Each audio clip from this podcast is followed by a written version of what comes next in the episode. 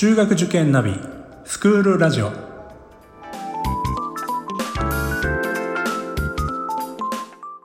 スクールナビゲーターののびるです。この番組は中学受験を目指すご家庭に学校の先生からの生の声や受験に役立つ情報をお届けするラジオです。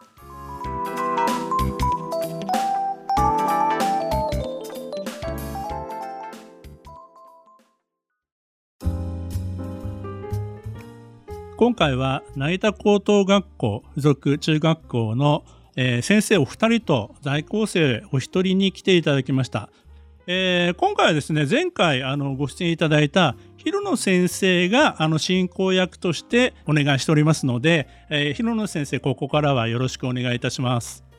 はいよろしくお願いします。前回は成田高校附属中学校1年生の学校生活というお話でしたが今回は本校の文化祭について紹介していきたいと思います。えー、お話は文化祭を担当している実行委員長の安藤と生徒会の担当教員の杉崎にお話を聞く形でお伝えしていきたいと思います。えー、コロナウイルスの感染拡大に伴って文化祭を学校内で実施することが難しいと、これは本校に限らず、そんなことが2年以上続いているかと思うのですが、そんな中でも本校では昨年度からオンラインでの文化祭を実行しておりますが、えそのオンラインでの文化祭の実施に踏み切った経緯を教えていただければと思います。えー、杉崎先生お願いします。成田高校で文化祭を担当しております杉崎と申します。よろしくお願いいたします。先ほど広野からもありました通り、えー、一般公開、人を集めての文化祭という形態が、これまで通りの形態が、えー、コロナの状況によって、え、不可能だというような判断をした後に、教員内で、え、協議を重ねまして、なんとか生徒たちの発表の機会をというふうに考えまして、え、それまでにもオンライン授業であるだとか、そういったところで、えまあ、インターネットを駆使しての学校活動というところに取り組んできましたのでそちらの技術と経験を生かせばオンライン上でも文化祭が発表可能になるのではないかと思いなんとかあ生徒たちの発表の機会を設けるために、えー、オンライン文化祭を企画いたしましたはいありがとうございます、えー、昨年度からオンラインでこうした経緯で実施しておりまして昨年度もかなり高い評価をいただいていたのではないかと思いますが、えー、本年度に関しては文化祭はオンラインでの実施とそして学校内での実施の両方を行っております。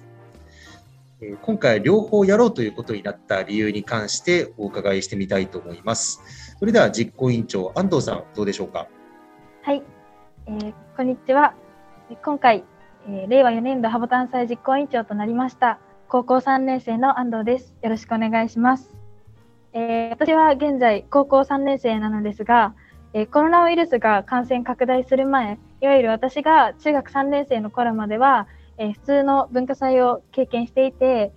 えやっぱり経験していた身としても、えっと、今、高校1年生、高校2年生の、えっと、外部生、また、えっと、中学1年生、中学2年生、中学3年生は、えまだ文化祭を経験していなくて、やっぱり経験してした身からすると、すごい成田高校の文化祭っていうのは、あの、楽しくて、いろいろな出し物があったり、すごい中学生なのにジェットコースターとかコーヒーカップとか、すごいものが毎年出されているんですね。だからやっぱりそれを、あの、実際経験してほしいなっていうのと、あと私自身も高校3年生なのでやっ、ぱり文化祭をやってから高校生活を終えたいなっていう気持ちがあって、えまず、えコロナ禍ですが、あの普通に実施できないかということを先生方と話し合った上で、えー、開催しようという運びになりました。またオンラインについては、えー、一般に開催すると言っても、まだまだ感染拡大が続いているので、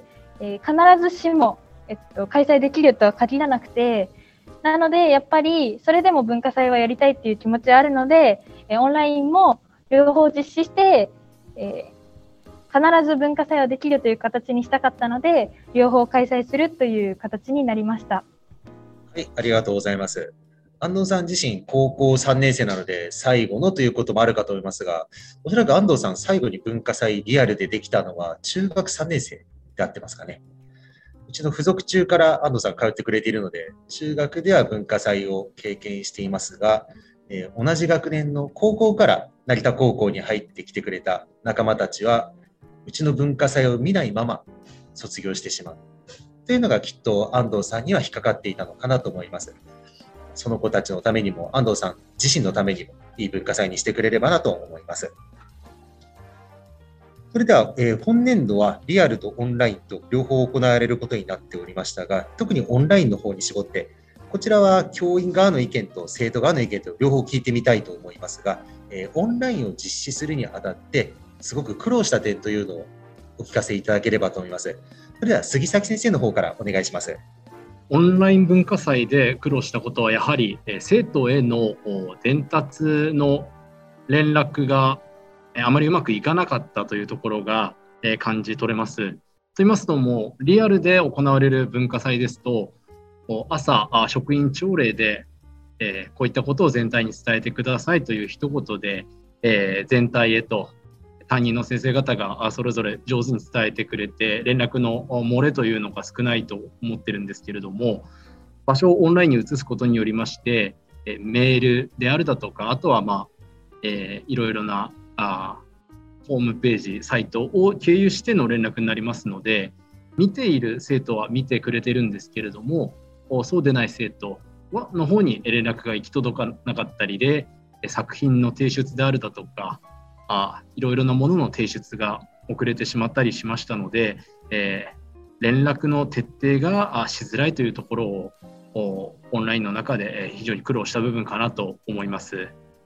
はい、ありがとうございます。えー、それでは続いて、安藤さんの方から生徒目線でオンラインで苦労した部分お伝えいただければと思います。お願いします。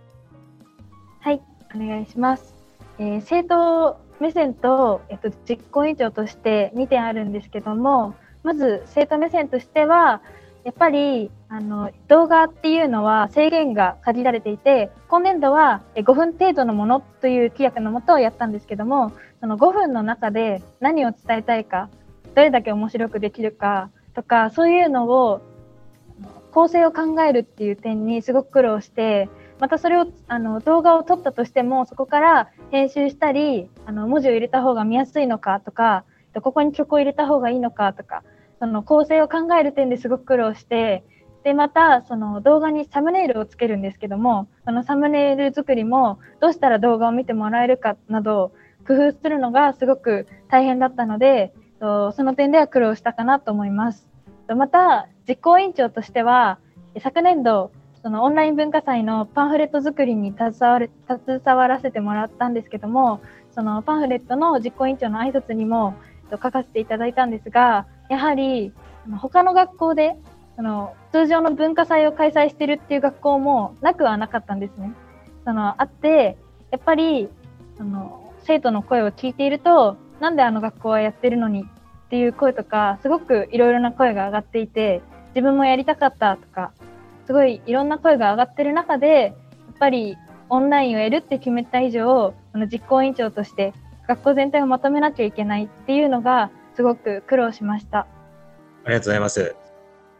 先生側と生徒側で、やっぱり見どころは違うかなと思いますね。杉崎先生、先生側としては、えー、生徒との連絡、やり取りという面でしたし、安藤さんの生徒側としては、作る側として、まあ、動画の編集なんて話もありましたが、本校かなり前から iPad を入れていたので、私から見れば、非常にどのクラスも、まあ、苦労したんでしょうけれども、うまく編集していい作品作ってくれたかなと思っていますけどね。ででは、えー、今度はリアルの文化祭の方になります。えー、この収録をしている時点ですと、今週末が、えー、リアルの文化祭になるのですが、これから実施ということになるのですが、え、過去2年間、この実際の文化祭を実施していませんので、そのノウハウを、まあ、教員は分かっているにしても、今まで成田高校の文化祭を味わったことのない人たちがほとんど、多分唯一うちの文化祭をやったことがあるのが、今の高3の内申生の、まあ、安藤さんをはじめとする100名程度、それ以外の1000人以上は文化祭を見たことがない状態になります。2年ぶりにリアルでの文化祭を開催するということで、まあ、まだ準備終わっていないのですが、ここまでの準備で苦労したこと、またここから課題だなと感じる部分があれば、こちらも、えー、先生側、生徒側、両方に聞いてみたいと思いますので、杉崎先生、何かございますか？え、リアルの文化祭、やはり誰もが体験してないところですので、イメージの共有がしづらいという点が、えー、一つ目としてあるんですけれども、ま、それ以上にここはあ少し反省点でもあるんですけれども、オンラインで、えー、文化祭を開催して、その動画の提出の締め切りが8月の下旬だったんですね。で、9月の一番最初、頭にはもうリアルの文化祭があるということで、えー、オンラインに力を注げば注ぐほど逆にリアルの文化祭の方にあまり力を避けなくなってしまっているということが見受けられますのでここはもう少し、うん、その何て言うんでしょうかね上手にオンラインとリアルを共存させる方法があったのかななんてもう今から少し振り返りの方は始めてるんですけれどもリアルの文化祭は、えー、始まったらいろんなことが起きると思うんですけれども今はそのまだ何が起きるかすらわからない状態ですので入念に準備をして、えー、安全に事故なく最後まで文化祭が開催できればいいなと思います。以上です。はい、ありがとうございます。確かにオンライン文化祭が香港で先週公開して、実際の文化祭が今週末というと、ちょっと日程がタイトだったのかもしれないですかね。まあ、その中でも夏休み中、生徒もよく集まって準備しているクラスの姿見られましたので、まだ生徒の発表を楽しみにしておりますが、準備している生徒側としてはどんな苦労があったでしょうか？安藤さん、お願いします。はい、えー、先ほど先生もおっしゃっていた通り、やっぱりあのオンラインとリアルどっちどっちも準備するっていうのはすごく大変であの時間がかかるなっていうのはもちろんなんですけどもあの成田高校ってあの高校2年生から高校3年生はあの同じクラスなんですね。高校1年生から高校2年生に上がるときにクラス替えがあって高校2年生と高校3年生は、えー、同じクラス編成になっていてなので私が中学1年、2年、3年の頃に見ていた先輩方っていうのは、あの高校2年生のうちに曲を決めて、1年間かけて練習していくっていう形をとっていたクラスの先輩方が多くて、あの高校2年生のうちに校舎裏や教室などで練習しているのを見てきたんですけども、昨年は、えっと、オンラインでの開催だったので、でまた、えっと、今年度もあのリアルで実施できるかまだ見てかったため、高校3年生になってからあのリアルでの実施が決定したんですね。なので準備期間もすごく短くてあの3ヶ月程度からまあ4ヶ月程度しかなくてその中であの高校3年生は基本的にあのグラウンドでダンスの発表をするんですけどもそのダンスの曲を決めて構成を考えて何を踊るかとか体型移動とかをすごく考えるのが大変ででまた私自身あの高校3年生は受験生なのでその中でみんなで集まって練習するっていう機会がなかなか取れなくてすごくダンスの練習をするのが大変でした。ありがとうございます。そうですね、受験生という立場もあるので、それに対して時間がどれぐらい下げるかという苦労は確実について回りますからね。ただ、高3のダンスは、うちの文化祭の大きな目玉の一つなので、このままずっとコロナで開催できないと、それも忘れてしまうかと思うのですが、今年の高校3年生がいいダンスを見せて、また中学生、高1、高2が、つかはあんな風にダンスしたいなと思わせるような演技をしてくれれば、また良いかなと思います。それでは、えー、リアルの文化祭はまだこれからの開催になりますので、えー、リアルの文化祭に向けて、まあ、ご自分のクラスのことでも、えー、実行委員長としての立場でも大丈夫ですので、安藤さん、えー、文化祭の抱負をお願いします。はい、えー、実行委員長としては、やっぱり当日もの実行委員として仕事はまだまだあるんですけども、それをこなしつつも、あのみんなが少しでも当日の文化祭やれてよかったなって思ったり、あの普段よりも楽しめるような日になればなって思っています。えー、そして生徒自身としてはやっぱり高校生の中で唯一1回だけできる機会なので全力で楽しめればなって思っています。はい、ありがとうございます。それでは最後にリスナーの皆さんに向けて一言ずつお願いしたいと思います。まず杉崎先生お願いします。はい。今年度の文化祭は一般のお客様は入れないんですけれども、今年度校内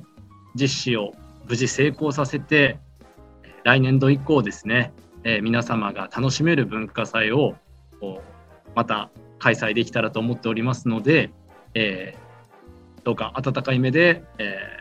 ー、お見守りいただき、えー、ご声援を生徒のみんなに送ってくれればと思います。よろしくお願いいたします。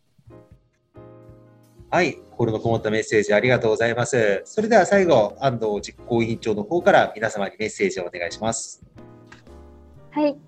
えー、先ほどの話もあった通り、えー、今年度は9月の3日、4日に文化祭が開催されます。えー、その9月3日、4日のリアルの文化祭は、えまだまだコロナウイルスが感染拡大していて、あの一般公開っていう形は叶わなかったんですけども、え今年度の文化祭は、え成田高校のホームページにて、えオンラインのものは皆さんも見れるようになっているので、ぜひご覧ください。えちなみにホームページに載っているものは、と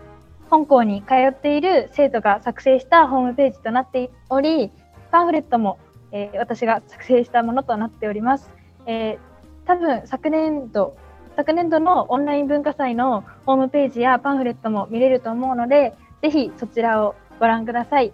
すごく中学生、高校生のユニークな作品が詰まっていると思うので、ぜひお楽しみください。はい、ありがとうございました。えー、司会は成田高校入試広報部のヒロの、えー、お相手は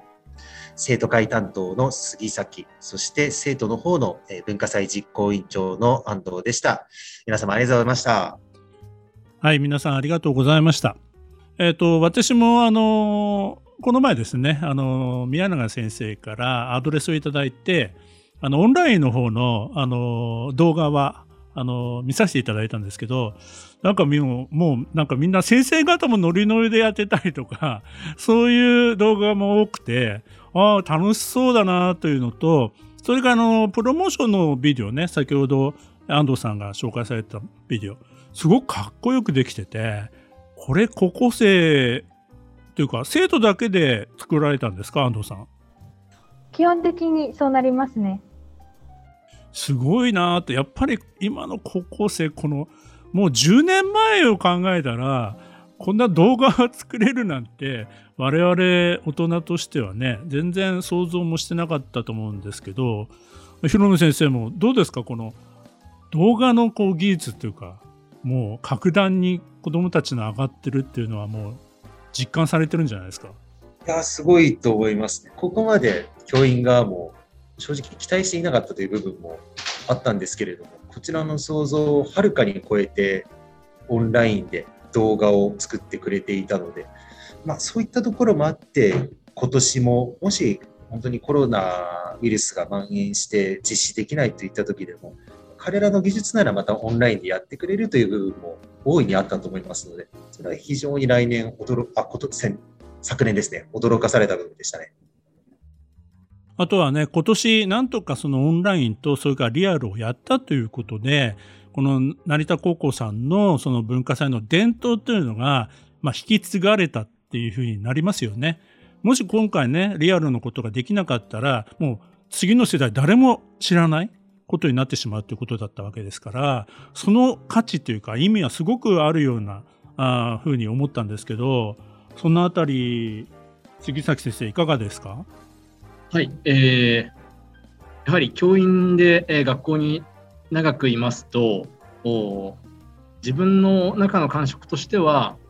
成田高校の伝統の文化祭ハボタン祭っていうところでイメージを持ち続けることはできるんですけれども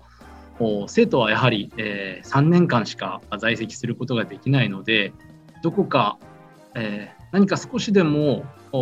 自分の母校に対する思いだったりだとか、えー、思い出だったりだとかを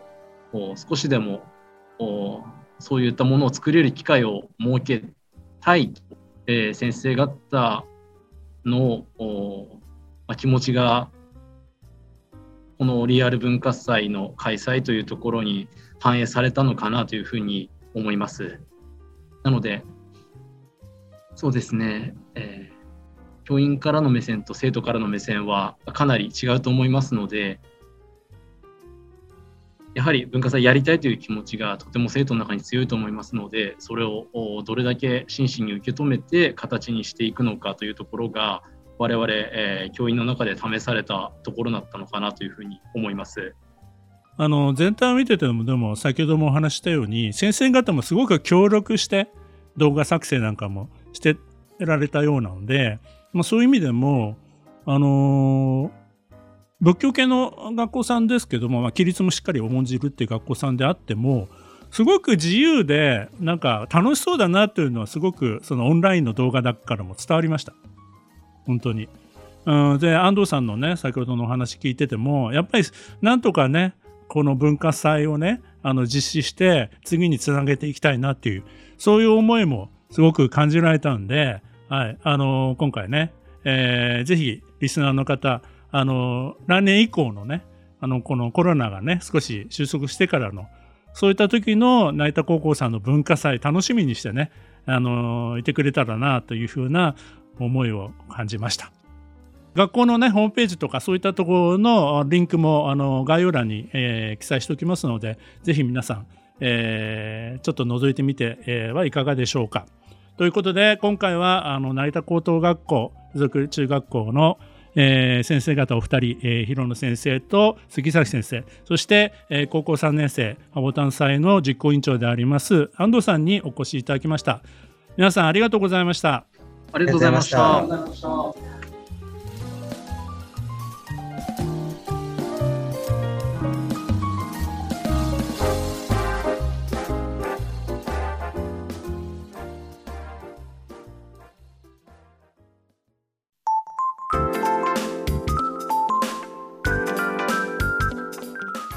クールラジオでは番組への感想、出演してほしい学校など皆様からのお便りをお待ちしております。また受験に関する質問や相談にもお答えしていきますので概要欄の Google ホームからお気軽にお寄せください。Apple、Amazon、Google、Spotify などの無料のポッドキャストアプリで購読やフォローなどのボタンを押していただくと更新情報が届きますので便利です。それでは次回もスクールラジオでお会いしましょう。